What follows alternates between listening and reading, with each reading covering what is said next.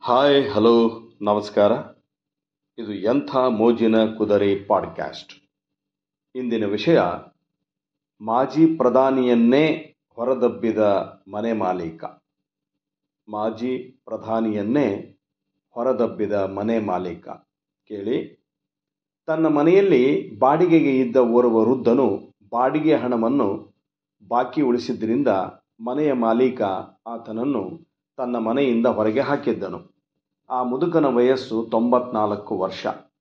ವೃದ್ಧನ ಹತ್ತಿರ ಒಂದು ಹಳೆಯದಾದ ಕಬ್ಬಿಣದ ಮಂಚ, ಒಂದೆರಡು ಅಲ್ಯೂಮಿನಿಯಂ ತಟ್ಟೆ, ಪ್ಲಾಸ್ಟಿಕ್ ಬಕೆಟ್ಟು ಹಾಗೂ ಹರಿದ ಹಾಸಿಗೆ ಹೊದಿಕೆ.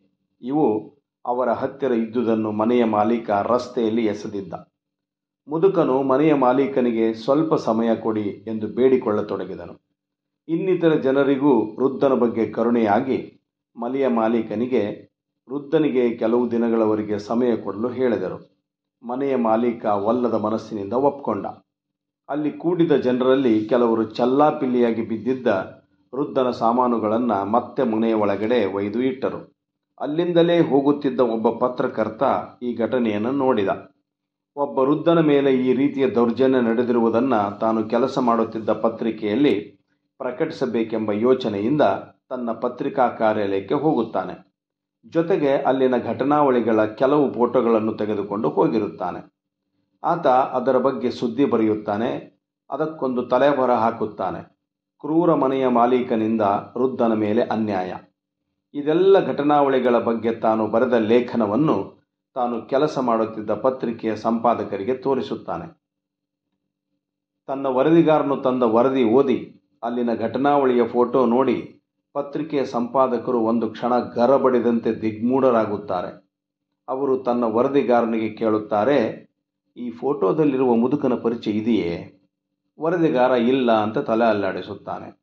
ಮರುದಿನ ಆತನ ದಿನಪತ್ರಿಕೆಯಲ್ಲಿ ಮುಖಪುಟದಲ್ಲಿ ದೊಡ್ಡ ಅಕ್ಷರಗಳಲ್ಲಿ ವರದಿ ಪ್ರಕಟವಾಗುತ್ತದೆ. ಗುಲ್ಜಾರಿಲಾಲ್ ನಂದಾ, ಭಾರತದ ಮಾಜಿ ಪ್ರಧಾನಿ, ದಯನೀಯ ಸ್ಥಿತಿಯಲ್ಲಿ ಎಂಬ ತಲೆಬರಹದಲ್ಲಿ ಪ್ರಕಟಗೊಂಡಿರುತ್ತದೆ.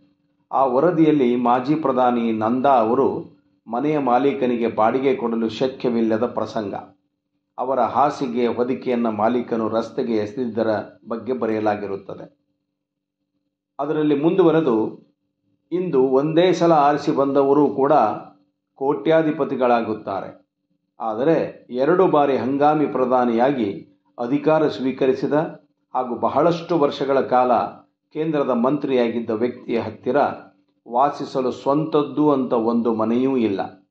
ವಾಸ್ತವಿಕವಾಗಿ ಗುಲ್ಜಾರಿಲಾಲ್ ನಂದಾ ಅವರಿಗೆ ಪ್ರತಿ ತಿಂಗಳು ಐದುನೂರು ರೂಪಾಯಿ ಭತ್ತೆ ಬರ್ತಿತ್ತು. ಆದರೆ ತಾನು ಆ ಭತ್ತೆಗಾಗಿ ಸ್ವಾತಂತ್ರ್ಯ ಹೋರಾಟಗಾರನಾಗಿರಲಿಲ್ಲ ಎಂದು ಹೇಳಿ ಐದುನೂರು ರೂಪಾಯಿ ಭತ್ತೆಯನ್ನು ಪಡೆಯಲು ನಿರಾಕರಿಸಿದ್ದರು. ಆದರೆ ನಂತರ ಅವರ ಗೆಳೆಯರು ಕೆಲವರು, ನೀವು ಐದುನೂರು ರೂಪಾಯಿ ಭತ್ತೆಯನ್ನು ನಿರಾಕರಿಸಿದರೆ ನಿಮ್ಮ ಹೊಟ್ಟೆಗೆ ಏನು ಮಾಡಿವಿರಿ ಎಂದೆಲ್ಲ ಅವರಿಗೆ ತಿಳಿ ಹೇಳಿ ಆ ಭತ್ತೆಯನ್ನು ಅವರು ತೆಗೆದುಕೊಳ್ಳುವ ಹಾಗೆ ನೋಡಿಕೊಂಡಿದ್ದರು.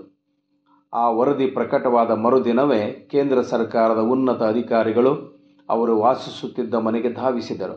ಅಧಿಕಾರಿಗಳು ಹಾಗೂ ಅವರ ಜೊತೆಗೆ ಬಂದಿದ್ದ ಸರ್ಕಾರಿ ವಾಹನಗಳ ಭರಾಟೆ ನೋಡಿ ಮನೆಯ ಮಾಲೀಕ ಅವಾಕ್ಕಾಗುತ್ತಾನೆ ಆಗ ಆತನಿಗೆ ತಿಳಿಯುತ್ತದೆ, ತನ್ನ ಮನೆಯಲ್ಲಿ ಬಾಡಿಗೆಗೆ ಇದ್ದ ವೃದ್ಧ ಬೇರಾರು ಅಲ್ಲ, ಅವರು ಮಾಜಿ ಪ್ರಧಾನಿ ಗುಲ್ಜಾರಿಲಾಲ್ ನಂದಾ ಎಂದು.